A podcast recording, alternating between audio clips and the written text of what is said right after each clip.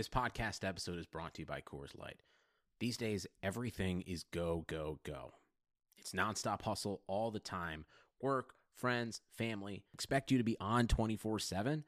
Well, sometimes you just need to reach for a Coors Light because it's made to chill. Coors Light is cold lagered, cold filtered, and cold packaged. It's as crisp and refreshing as the Colorado Rockies. It is literally made to chill. Coors Light is the one I choose when I need to unwind. So when you want to hit reset, reach for the beer that's made to chill. Get Coors Light in the new look delivered straight to your door with Drizly or Instacart. Celebrate responsibly. Coors Brewing Company, Golden, Colorado. In 2003, Nike signed 13 year old Freddie Adu to a seven figure contract.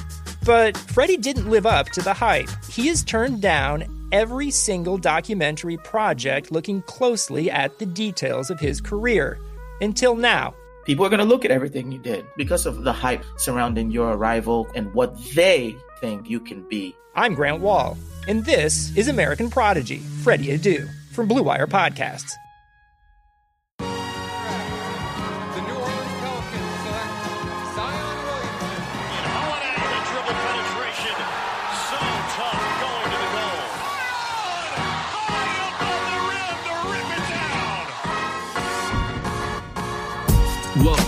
In the Know, the Bourbon Street Shots podcast.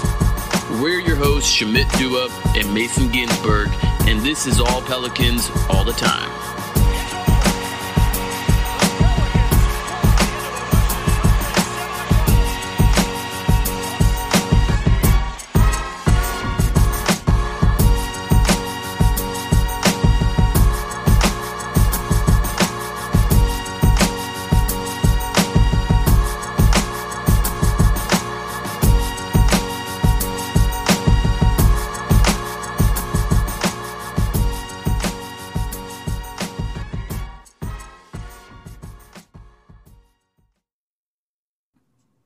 Welcome to In the Know. We are joined by Steph Noh. He is a former Bulls writer for The Athletic, and currently you may have seen some of his basketball quizzes that he's put on um, on Twitter and to test your knowledge of defense and various X's and O's. Um, what's up, Steph? How you doing? I understand you're in you're in and have been in New Orleans. What's up, my man? Doing great. I'm very flattered that you guys named this podcast after me. It's very kind of you. Glad to Of be course. yeah, man. So, you know, we we got Steph on to talk about Bulls, and I think the Bulls are one of the more interesting teams out there this season. One, they hired new management, which is really surprising. They hired a new coach along with that management, which is also, I think, something Steph was excited about. Um, if you followed him on Twitter, you, you could have some fun times reading about uh, Boylen and, and the past year. And then they have a pretty big decision coming up with the draft. So I guess we can kind of what we like to do is is we start off slow. And so, how did you become a, a Bulls fan, and what was your journey towards covering them, and, and into where you are now? Well, I didn't really have a choice. I'm 36, so uh, you know, I was in middle school during the second three-peat of the Jordan Bulls, and if you grew up in Chicago, I I grew up in a suburb of Chicago. Uh, you were kind of just forced into it. Uh, so I was I was stuck with these uh, Reinsdorf teams growing up, and I kind of never really grew out of it. Um, started writing about the Bulls just in my spare time uh, over at SB Nation at Blog a Bull, and then I parlayed that. Actually, I was the the first guy over at the Athletic doing basketball stuff. So their first city that they were in was Chicago. So I kind of built up um, their Bulls coverage there. Did that for four years, and yeah, now uh, with COVID going on, they um, laid off all of their part timers. So I'm, I guess, looking for the next thing. I have this Bulls newsletter going on right now that's free to sign up. If people want to, people listen to this and enjoy my Bulls takes, you can always uh, find that at my Substack page. And uh, yeah, I guess that's that's my full um, Bulls story. It, it's it's ironic almost since uh, I'm uh, I'm up in Chicago uh, doing Pelican stuff, and you're down in New Orleans doing doing Bull stuff. Um, but um, is there uh, what, what's it? How's how's New Orleans been treating you? I think that's something that most of our listeners can relate to. So you've been down there for a while. Um, liking it? Uh, what's any any uh, any favorite parts of the city or things to do? Yeah, Mason, we gotta we gotta come up with some swap here where every time I go home for the holidays, I bring you some crawfish, and every time you go.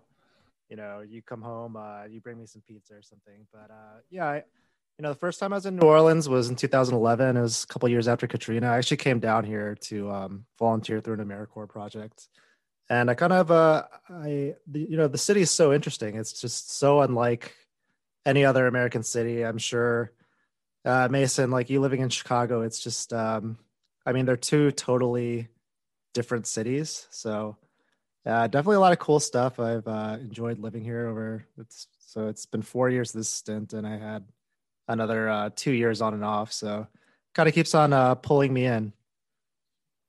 Yeah, that's just how New Orleans is. It sucks you in, and next thing you know, you've been here for many, many years, and you're wondering where all the time went. And it's basically in its own little time space dimension.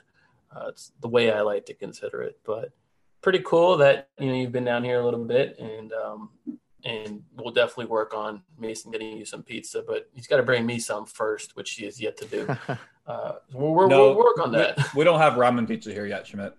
Yeah, well, I thought Chicago was supposed to be a hub of food innovation. Clearly, they don't respect my artistry. Um, in any case, uh, Steph, you guys had major changes. Um, walk us through what you make of the hiring of Karnisovas and the hiring of Billy Donovan, and kind of the drastic direction change the Bulls made when you know they had the whole Garpax thing for the longest time, and no one really expected this to come to fruition, especially with Jim Boylen. So I don't know if you guys are familiar with this um, this story, this fable, uh, the monkey's paw, but uh, it's about this person who gets this monkey's paw and gets a bunch of wishes, but the wishes turn out uh, incredibly awful. So, like my dream growing up was always to write about basketball. Made it happen, but then uh, right when I started, it was like during this season where the Bulls were doing this horrendous tank where they actually got reprimanded by the league for sitting out all their veterans and they just missed out on Luka Doncic in that draft. Uh, they got Wendell Carter, which was great, but I mean, it's been like pretty much a gigantic disaster for the past four years. Uh, it's been, in my opinion, largely driven by management, Gar and Pax. And I was, uh, you know, like my goal when I started writing about the Bulls was to kind of show like how bad these guys were and how they were holding this franchise back that had so many things going for it and just like terrible decision making. So yes, I was absolutely thrilled when um, Bulls finally moved on from these guys. And you know, anybody who's even paying cursory attention to the NBA has seen how crazy things were with Jim Boylen over the past year and a half as well. So uh, you know, I think that the Bulls have some interesting young players. They have definitely underperformed the past couple of years, but so much of that I think is just due to this insane situation that they had uh, around coaching staff, management, just not putting players in a position to succeed. Uh, so yes, I am extremely excited. I think that Billy Donovan just I don't think that he's necessarily like a top five coach or anything, but just having a level of competency and professionalism there is going to be uh, so advantageous for these young players who've not really had that yet. And then, yeah, Karnisovas, you know, we we really don't know that much about him. I mean, his resume is stellar, but uh, so far, I mean, he's made all the right moves, and this is it, it's hard for me to envision possibly uh, not moving up significantly from what the Bulls had before. So it's definitely a very exciting time to be a Bulls fan. Yeah, it definitely sounds like you picked up some fans along the way with your writing, including our favorite scout man, uh, who was a big fan of your work, it seems. Yeah. but the you're right, the Bulls are, are trending in a, a, very positive direction, and I agree that having a coach like Billy Donovan, where you know what you're getting out of him, it brings this baseline competency, is super important when you have a team as young as the Bulls because it kind of gives you this opportunity to see what you have. Whereas you might be always second guessing yourself when you have coaching that is inadequate right? You know, you don't know what you have with Lauri Markkanen, you don't know what you have with Wendell Carter Jr., and then you bring the stabilizing force. Um, you know, these guys are going to be out for extension and big money soon, and you have to kind of figure out where you stand with these players and, and what if they're going to be a part of your future.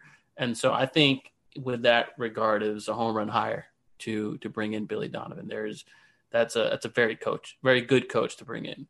Um, there's a pretty big decision coming up very soon, within less than two weeks, and that is the number four pick.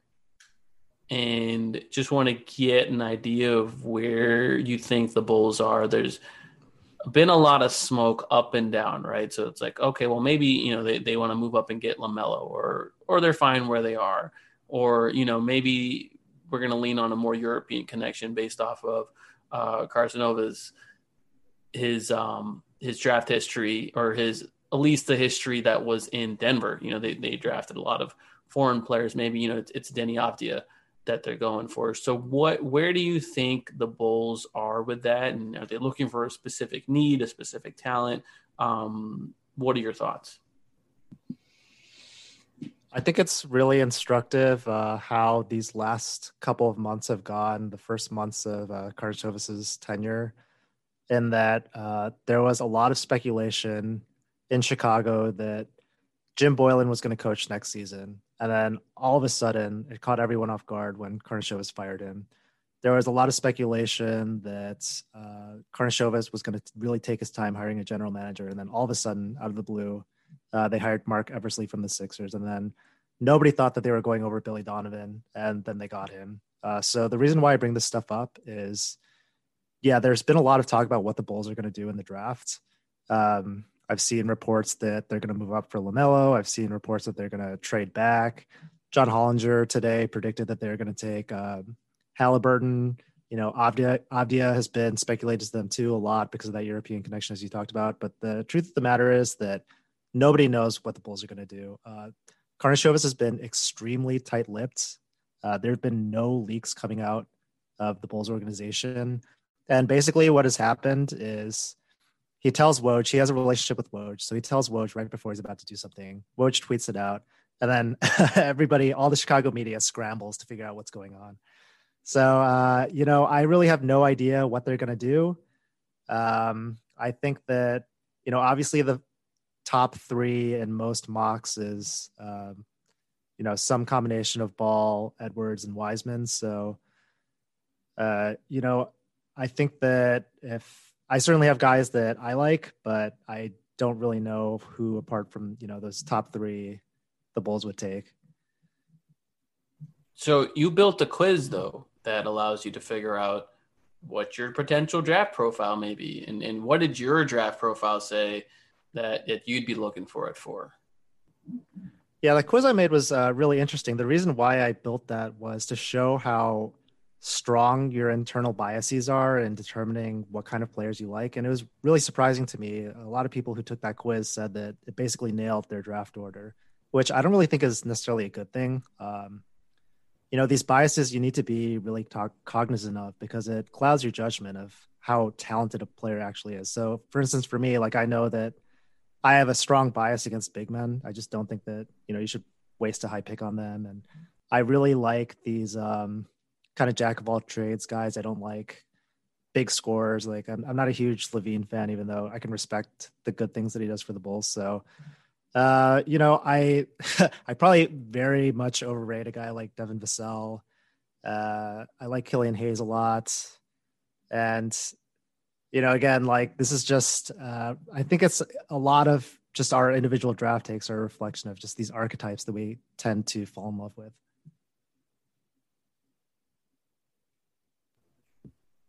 So there was a report recently that came out with regards to Wendell Carter Jr. and I think it was on the the Lowe Post, and they had the draft guys, uh, Mike Schmitz and, and Jonathan Givony, and they said the intel is that the Bulls are higher on Lauri Markkanen, and he's considered a somewhat more untouchable than than Wendell Carter Jr., which is I think surprising to a lot of Twitter folks who are high on on Wendell Carter Jr for for good reason. You know, he's been a good player when healthy. Um, his advanced metrics are pretty solid. He's a really good defender. What do you make of that report that came out? Do you do you feel like there's validity to it? And you know, you guys are in an interesting situation here. Do you do you see a potential for him to get moved, or, or either of those players to get moved? Yeah, I I mean, I know that Zach is really well connected in the league, but I do not really take too much stock into. Uh, I didn't listen to the podcast, so I don't know if it was Zach saying that or Givony, but um, you know, uh, one of my one of my friends, uh, Kevin Ferrigan, who's also a huge Bulls guy, he suggested this theory, which uh, kind of makes sense to me that the Bulls were floating um, Markkanen as having higher value than Carter because you know if they're if they're going to leverage their position to make a trade in the draft, they have to act like they are not as high on Carter because it, um, you know, they they want to create the uh, threat of taking a guy like Wiseman or or Okongwu, and if they say that you know Carter is their guy, then that kind of lowers those other two prospects on their board in the eyes of other teams. So I mean, I don't know if that's true or not, like, uh, but it kind of makes sense to me. And again, like the this front office has been so airtight, I just don't really I, have I've seen a lot of speculation out there since Karnisovas took over. None of it has been accurate, so I'm just going by that prior and assuming that until proven elsewise, nobody really knows what they're talking about. Do you have a preferred? I know this question can be difficult because um, you know I, I, always hate the oh would you rather trade up or trade down questions because it, it's, it's, all relative, right? Depends on what's coming back. But right, um, the, you know, is there is is there a, a, path in your mind that makes you strongly think that trading out of the, the, number four pick is the right move, or, or, do you have someone at four that you feel like should be there and you'd be ecstatic if the Bulls took him? Well, yeah, I mean, speaking to your point, I actually wrote something about this on my Substack where I just think that this is going to be such an interesting market. I think there's going to be so much discussion from all the teams going in both directions. So I really don't think that you should pin yourself to one direction. If, if you want to maximize the value of this draft, I think you will definitely be able to do it if you're willing to be flexible. But uh, I mean, uh, to give you a more concrete answer, I think that one trade partner that makes a ton of sense for the Bulls is the Celtics. They have three first round picks. And there's already been some reporting that they're trying to package those to move up in the draft. They can't really fit three rookies on their roster, obviously. Like if they're, yeah, they're going to be contending um, pretty strongly for a title next year. So I think their picks are, I want to say like 14, 26, and 30.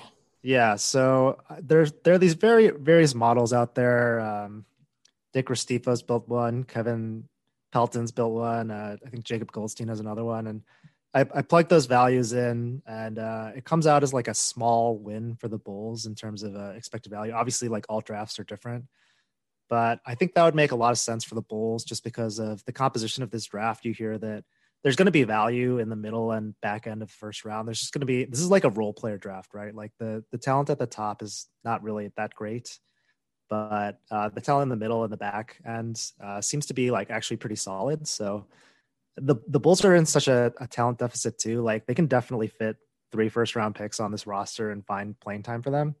So I think that uh, that would make a lot of sense if they are offered that position. You know, you don't know if the Celtics have have gone down as far as four and in, in offering those picks, but that deal is on the table. I think it makes sense. Also, you know, obviously the one and two pick are being pretty heavily shopped here. So if the price gets low enough where uh, you know the Bulls the Bulls have some win now veterans like Thad Young, Tomas Satoransky that they're not really going to do anything with those guys because by the time they're competing, um, those guys aren't going to be on the roster anymore. So if those guys and maybe like a second round pick or something like that can help you move up, if that's like the, the price gets that low, then I think it makes a lot of sense. The Bulls could definitely use a guy like uh, LaMelo Ball because they just are so um, desperate for playmaking and passing on their team. So, uh, yeah, I, think either of those directions makes sense if, if those uh, positions are available to them.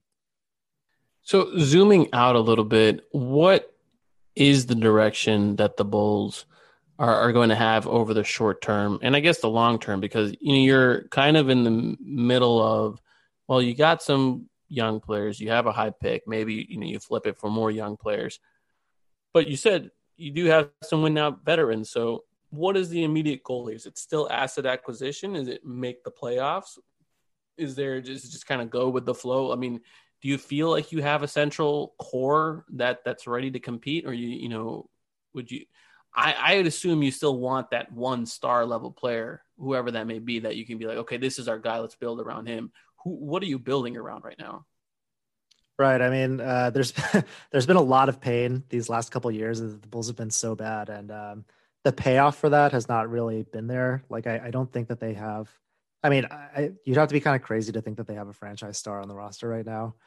Uh, so I think that it's interesting because uh, historically the Bulls have really suffered from this cognitive bias called the the endowment effect. I don't know if you guys are familiar with that, but it's a tendency to overvalue what you already have. So when um, John Paxson and Gar Forman were general managers, they would just never trade their young players because they were so concerned that they would sell low on these guys. They just wait until it was very obvious that they were not NBA players, and then finally they would they would move on. So I think the Bulls have a huge advantage here in getting fresh eyes, guys that are not committed to anyone on the roster. And I think we are going to see a lot of turnover because uh, if you know if you're if you're being honest with yourself and you look at this Bulls team, uh, you know this this ain't it. Like they're not they're not going to build towards anything uh, substantial.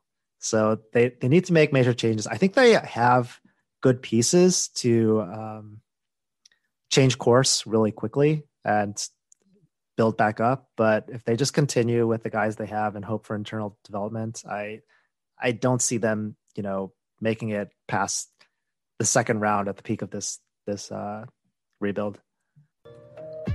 2020 has reshaped how we work, and it's almost over. Businesses across the globe are challenged to be their most efficient, which means every hire is critical. Indeed is here to help. Indeed is the number one job site in the world with more total visits than any other job site, according to ComScore. Indeed helps you find quality candidates quickly so you can focus on hiring the person you need to keep your business going. Unlike other sites, Indeed gives you full control and payment flexibility over your hiring. You only pay for what you need, you can pause your account at any time, and there are no long term contracts. And now, Indeed's new way of matching you with candidates instantly delivers a short list of quality candidates whose resumes on Indeed match your job criteria that you can contact the moment you sponsor a job, making Indeed the only job site that can move as fast as you do. Right now, Indeed is offering our listeners a free $75 credit to boost your job post, which means more quality candidates will see it fast. Try Indeed out with a free $75 credit at Indeed.com slash BlueWire. This is their best offer available anywhere. Go right now to Indeed.com slash BlueWire. Offer valid through December 31st. Terms and conditions apply. The wait is finally over. Football's back. You might not be at a game this year, but you can still be in on the action at BetOnline. BetOnline is going the extra mile to make sure you can get in on every possible chance to win this season. From games, spreads, and totals to team, player, and coaching props, BetOnline gives you more options to wager than anywhere else. You can get in on the season opening bonuses today and start off wagering on wins, division, and championship futures all day, every day. Head to BetOnline today and take advantage of all the great sign up bonuses. Don't forget to use promo code BLUEWIRE at betonline.ag. That's BLUEWIRE, all one word. BetOnline, your online sportsbook experts. So now that we kind of know where they lie, there are some interesting decisions coming up this this offseason. So one of them, and this is a player I'm a pretty big fan of, uh, is Kris Dunn. You know, he's a potential restricted free agent. Do you feel like he has a future in Chicago? There, you know, Zach LaVine's already there. Coby White is already there. He can presumably play with both of those guys, so that's maybe not an issue. But as you mentioned, they might take Halliburton at four, and maybe you know Killian Hayes is there at four, maybe Lamelo Ball uh, is there. And so, what is the future regarding Kris Dunn? Yeah, I could see Kris Dunn signing his qualifying offer. It's I don't know the number off the top of my head. It's pretty reasonable. I think it's like seven or eight million or something. Um, Dunn is a really interesting uh, player. Like he can't shoot at all. Uh, his three point misses are just horrendous. I mean, like he probably led the Bulls in air balls uh, on three pointers, but his defense is very impactful. I think that uh, a lot of people who like so nobody watched the Bulls last year. They're they're just really bad. But the people who actually did watch the games, they were the ones that put Kris Dunn on um, all all NBA defensive team ballots. So I don't know how much of that too was based on the Bulls scheme. They ran this really gimmicky scheme. Uh, the Pelicans actually did a similar thing in the beginning of the year, but they realized that you know, just doing insane amounts of blitzing was not going to work. And they scaled it back. The Bulls just ramped it up as the year continued. So I think those kind of inflated his steal numbers and his defensive impact numbers, uh, to be honest. But he definitely was a really, really good defender. The Bulls also have Shaq Harrison on their roster, who's also going to be a restricted free agent. And I think that, um, you know, Harrison is a guy that's bounced around the league. He's probably going to sign like for close to the minimum. And he's giving you 75% of what Kris Dunn is, maybe. Uh, John Hollinger uh, over at The Athletic, he had a column recently about like the best value free agents. And he said he, he really liked Dunn. He said that Dunn is going to help a team out, but he said that Shaq Harrison might be one of the best value signings in the league next year because he, yeah, he's he's very similar to Dunn and he's going to be really cheap. So if I were the Bulls, I would just prioritize signing Shaq Harrison and letting Dunn walk. I think Dunn can help a team that's further on and competing, but he's the kind of guy that you get you know when you're when you need that defensive stopper on a championship team not when you're rebuilding and desperate for offense. You've been you know 29th or 30th in the league in offense the last couple years. Do you think the bulls balk at like a, a two years 16 million dollar deal? Would they match that? Well they have a ton of cap space in 2021 they're not going to be able to use it all. So cutting into that cap space i don't think is a huge issue. But um yeah, I just don't really see what he does for you that much. To to be totally honest, like, I, yeah, I think he's a good player, but he's just not. He's not a great fit for what the Bulls are doing right now. Okay, yeah, yeah, fair enough. And you know, that's that's one of my favorite players now.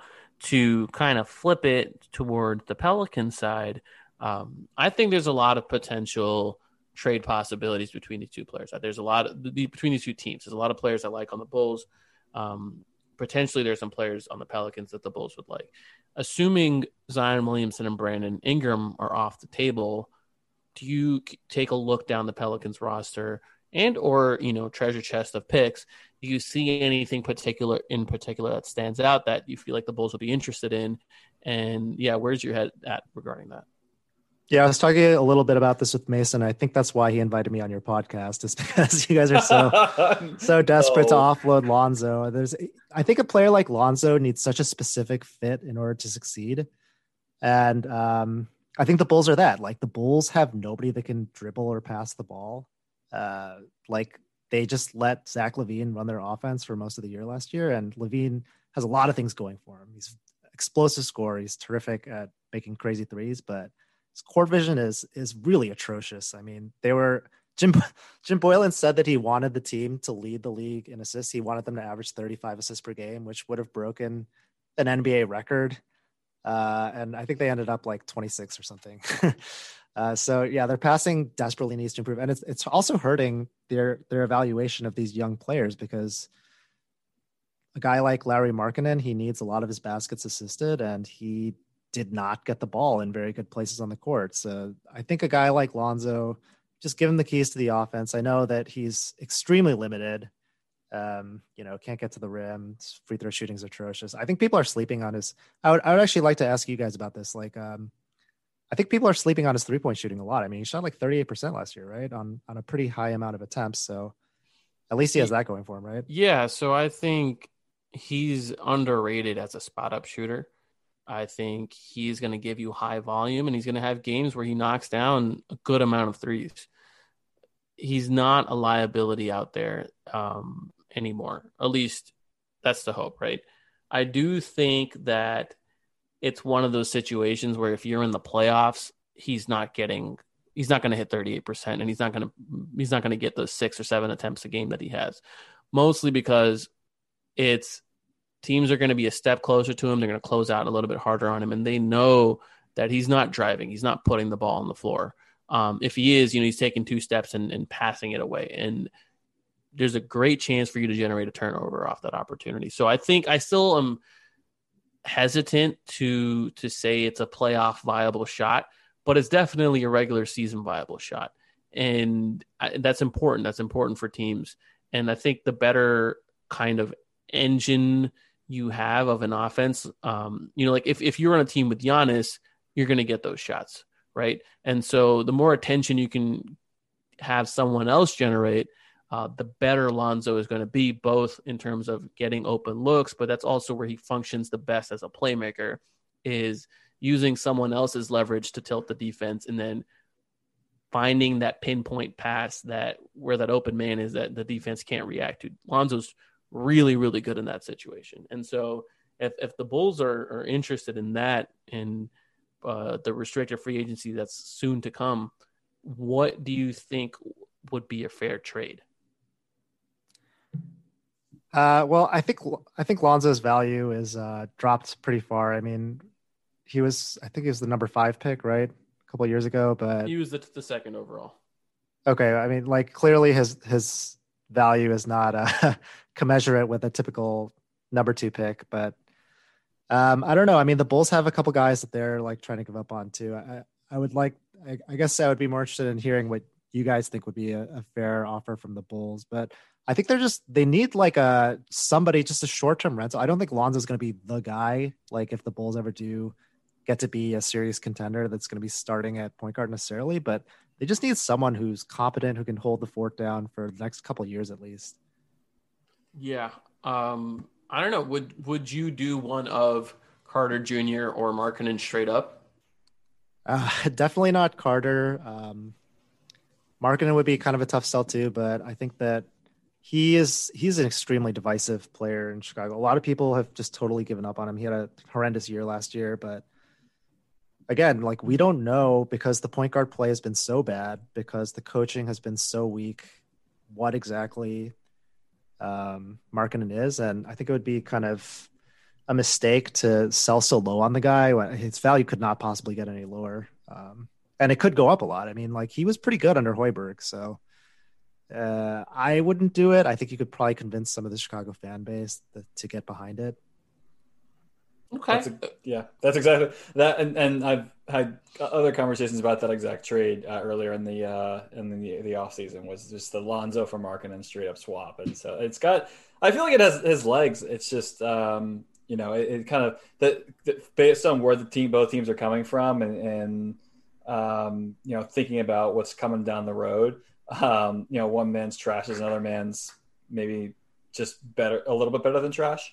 Um, and so I, that that was the first uh, place my my head went to. I'm not really sure, um, you know, what else I think would be fair value for Lonzo. I mean, you could you could talk about like packaging Lonzo with the pick to try to move up, but he's not getting you to four. So right. I don't think that really jumps off the page. So I guess complete this trade, uh, Steph. Lonzo, um, Darius Miller is expiring for salary. Uh, and for Zach LaVine? what what is needed to com- complete that trade?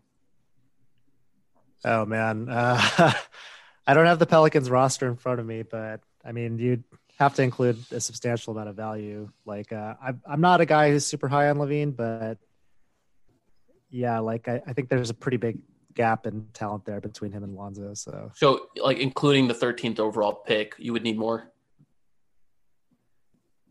Uh, I don't know. That would be interesting. I would have to think about it. I'm not. I mean, I, I'm I'm leaning towards thinking that's. I mean, this draft is kind of weak, so it's hard to say. I think I think like the Pelicans are an interesting spot, right? Because, um, you know, the moves that they've made, hiring Stan Van Gundy, it's not really clear what direction they're going to go in. I, I'm. What What do you guys think? Like, do you think they're going to try to make more of win now type moves? Because in that case, like the Bulls do have some veterans, as I mentioned earlier, that they could give. Or do you think that they're still gonna buy their time and be patient under under Griff? Um, I think they're gonna try to have their cake and eat it too. So, like you know, like I think it's very likely they move off Jrue and so if you're moving off Jrue you're not really a win now team. But the return they're going to get on Jrue is probably going to be a combination of players that can contribute now, and then you know some sort of assets that they can utilize in the future. Um, so I, I, definitely do think that they are they want to be good and they want to not suck. Like it's not going to be like we are fine just completely taking away the season uh, for a, a, good pick. I, I think that they do want to compete for the playoffs, short and long term. But it's not. I think they're not going to do it at the expense of their future per se. Okay. Do you think they would? Uh, what about this, this doesn't quite work salary wise because um, Satoransky makes around 10, 10 million. I think um, Lonzo makes like seven or something. But no, I think Lonzo's around ten now. Okay, for, so the, do you, the coming season? Do you think that uh, some sort of swap between those two and the Bulls could throw in some assets, maybe you know, this double draft is coming up. So a second round pick in that double draft is equivalent to like a first round grade in a normal draft. Do you think that that might get it done?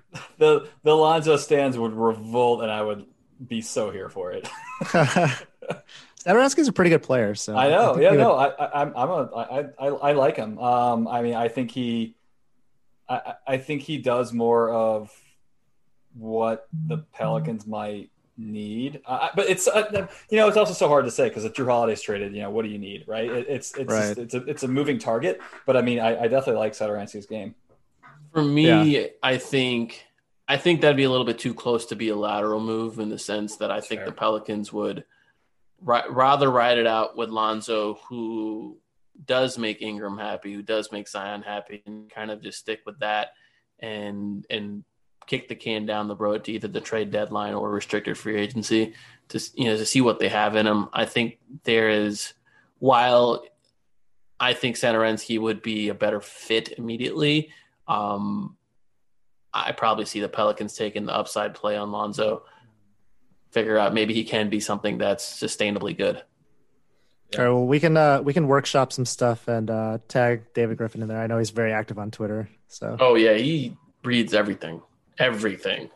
yeah, he's very very active on Twitter. But yeah, I mean, I, I guess enough enough time uh, spent on on Lonzo. Do you like from an outsider's point of view?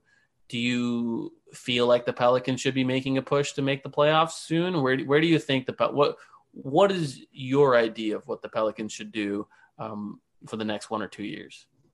How would you build that roster? Well, I mean, I've been down here for a while, and um, I think it was really clear that uh, the the Pelicans were not being run very well before David Griffin got there, right? Like uh, Dell Demps, I don't know how you guys feel about him. I, I did not think he was doing a particularly good job, and obviously, I mean, I don't I don't need to rehash this stuff with you guys. Like this is a Pelicans podcast, right? So you guys know. So I I think that uh, the reason why I'm so excited about Karnisovas is I see firsthand how drastically things have changed once you get competent people in management. I think Griffin has done such a good job. So whatever he decides to do, I would have full trust that you know that is the right direction. Uh, it seems again like what uh, hiring Stan Van Gundy. It seems like they're going to try to push this thing forward quickly, which you know I can understand the argument for taking it slow, but also you you need to be aggressive with your windows. Like they don't come around very often. So if he thinks that um, that is the right way to go, then yeah, I would. I definitely think he's a lot smarter than I am. So I would. I would just. Um, you know, I, I used to listen to him too. He had like a.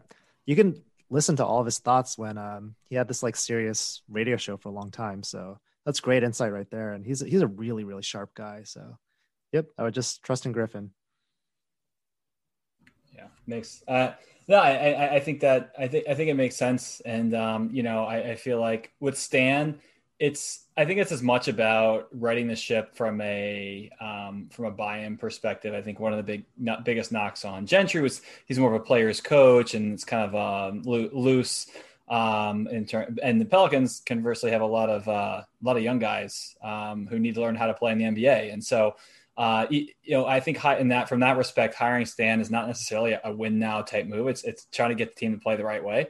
Um, and I feel like um, you know while they're they're, they're not playing to tank uh, at the same time, I, I think they're you know it, they can make some moves to think more long term, but also um, do everything they can when you've got Zion Williamson to to to, to make the push. And so under, but obviously the the thing that really uh, underlies all of this is Western Conference, right? And so it's that's not making the playoffs and, and alone is not easy. And so I think, like you said, Griff is not oblivious to that fact, and there's no reason to do anything rash now um, that will jeopardize the the long term outlook on this team.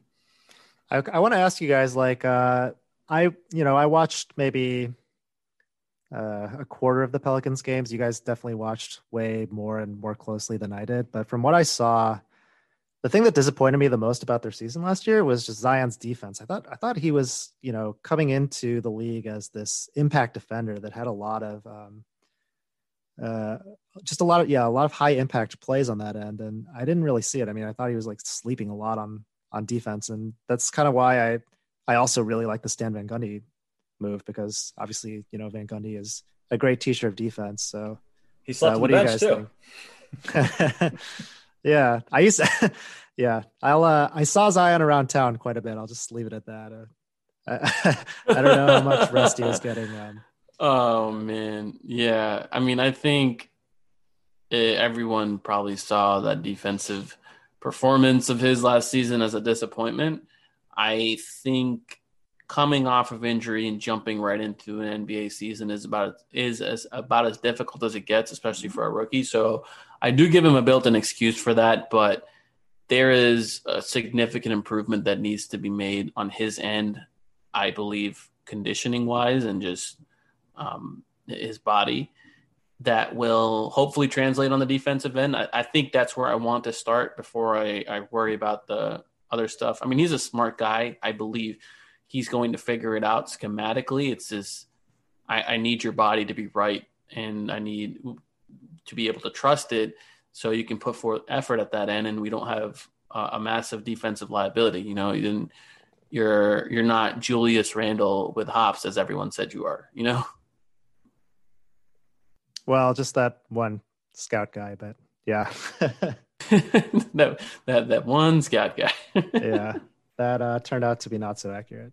right. No, I mean I think he's still an otherworldly talent on offense, despite he was he was just out of shape and he put up a ridiculous amount of points in a very limited time that he had on the court, and he applied a tremendous amount of pressure on the rim. So, you know, I, I think that's only going to get better, but there there really needs to be a concentrated focus, and I think hopefully Stan gets through to him and through to um, people around him that can make it happen, that make Zion good on defense. I mean, let's let's start with just being passable first. You know, let, let's start with being in good shape and being passable on defense, and then let's progress from there. But um, I think that's what, what, that's what every Pelicans fan is waiting for. Is like Zion's been kind of kept out of the media ever since the bubble ended, and he was kept out of the media before they released this upper body pic of him looking like a Greek god, and then that turned out to be um, an elaborate catfish in a way.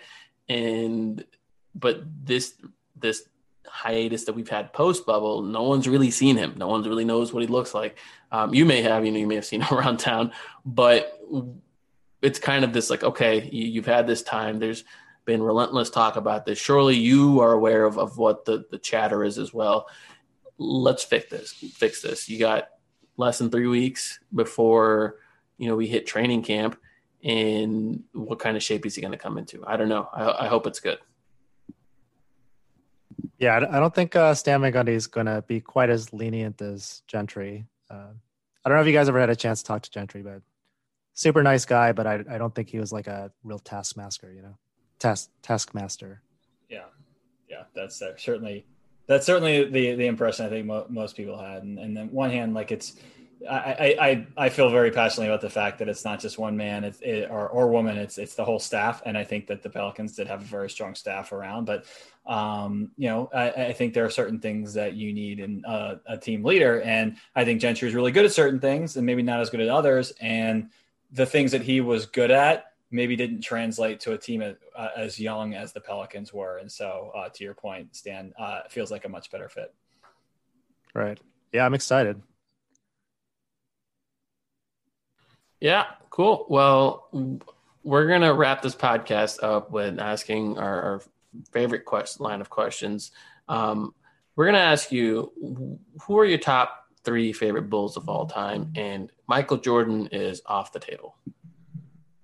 Oh, uh, Scottie Pippen is probably. I liked Scottie Pippen better than Jordan back in those days. Um, I was talking about my biases before. I mean, I think Scottie Pippen is the reason why I have those biases of these uh, Hmm. Jack of all trades, master of none type of players. And Toni Kukoc too. I think he was way, way ahead of his time. I mean, he wouldn't be able to guard anyone in today's NBA, but just this uh, point forward, bombing threes. Um, the Bulls had a really um, forward thinking team. They had Dennis Rodman playing small ball five back in those days. And yeah, they had all these, um, you know, Pippen and Kukoc, just these point forwards. So I, I think that he, they, they took advantage um, of these, these fads that you're seeing um, kind of replicated in the NBA now. So it's pretty interesting. Those two guys, and then uh, my third guy, I'm gonna have to go with my guy Kornel David. He Wow. was uh, he was uh, the original. My original Twitter handle was uh, the Hungarian Jordan, and the reason for that is because the Bulls sold this guy That's Kornel great. David from Hungary as the new Michael Jordan during the Tim Floyd rebuild. And this guy was going to save the Bulls. It did not end up happening. He was terrible. and I think that was a really good lesson that you don't tear down good teams to try to rebuild and fill the you don't trade of- Jimmy Butler, you mean? Right. Like they didn't learn their lesson at all. Like they did the exact same thing uh, 15 years later, hired a coach from Iowa State again. And uh, it was a huge disaster. I think that that's, yeah, like I, I think the biggest downfall of franchises is the hubris of general managers. And when they think that, you know, they're more important than the players, which is, yeah, you need good players to win. Uh, don't trade them away. Don't break up the best team of all time. Don't trade a top 12 player in Jimmy Butler. And yeah, you should be fine if you just follow those lessons and don't pin your ho- hopes on Kornel David. Yep. Okay. Well, then the flip question is who are your least favorite Bulls? Oh, least favorite Bulls. I really did not like Tony Snell back in the day. I think he actually turned into like a kind of okay player, although when his shooting's not there, it just isn't there at all. Um, who else didn't I really like? I really didn't like Rip Hamilton because he was brought in as a savior, and this was during the time when analytics was starting to get popular and also get a lot of criticism.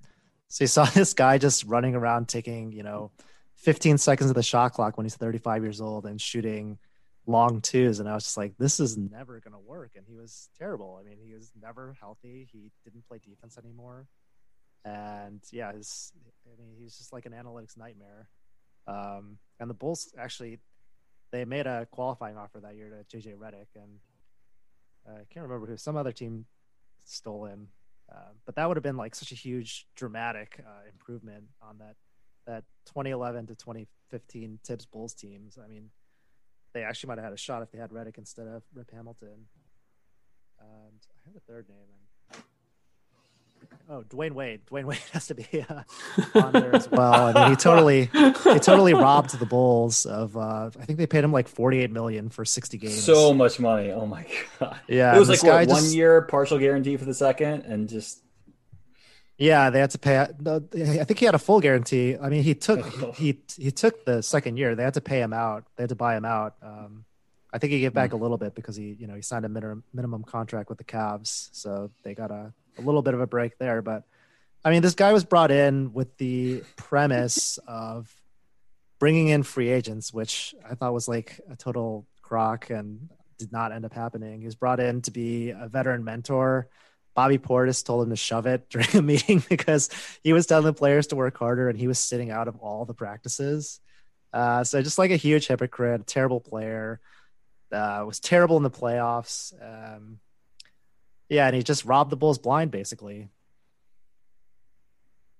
Damn, that is uh quite the experience that the Pelicans haven't had yet. But they've had their own mishaps, and but nothing quite like bringing a, a home player, homegrown player back, and only for it to to fail so miserably. Yeah, they did it the next year with Jabari Parker too. So this Look- is a, a franchise. Look, we have learn Jahlil lessons. Okafor, which if you, you want you want him, you can have him. it's like just wait until we uh until we uh clear max cap space for Paul Millsap this offseason. Oh my goodness, Thirty Maybe million can- more. we can bring back Greg Monroe. Goodness. Well, all that stuff is in the past, guys. We're uh, free of our bad general managers, so so we can laugh about it now. Yeah, we can laugh through the tears. Yeah. Any, anywho, Steph, I, we appreciate you coming on here. Um, where can the people find you quickly if you want to plug your stuff? Where are you at? How can they follow you? How can they subscribe? Uh, well, I'm not doing that much writing these days, but I do have this free Substack. I write maybe once a month, um, and then I'm doing a lot of programming projects too, which I'm tying uh, basketball into. So all that stuff is uh, I just tweeted out. My Twitter account is at Steph Noh. That's S T E P H N O H. And if you want to see me in person, come down to Harrah's Casino. I'm there almost every day now. Oh, okay. Yeah, no, no got to ask me twice. All right, Steph. Thank you for for doing this with us. Appreciate you coming on. Yeah, thanks, man. All right, yeah, thank you guys so much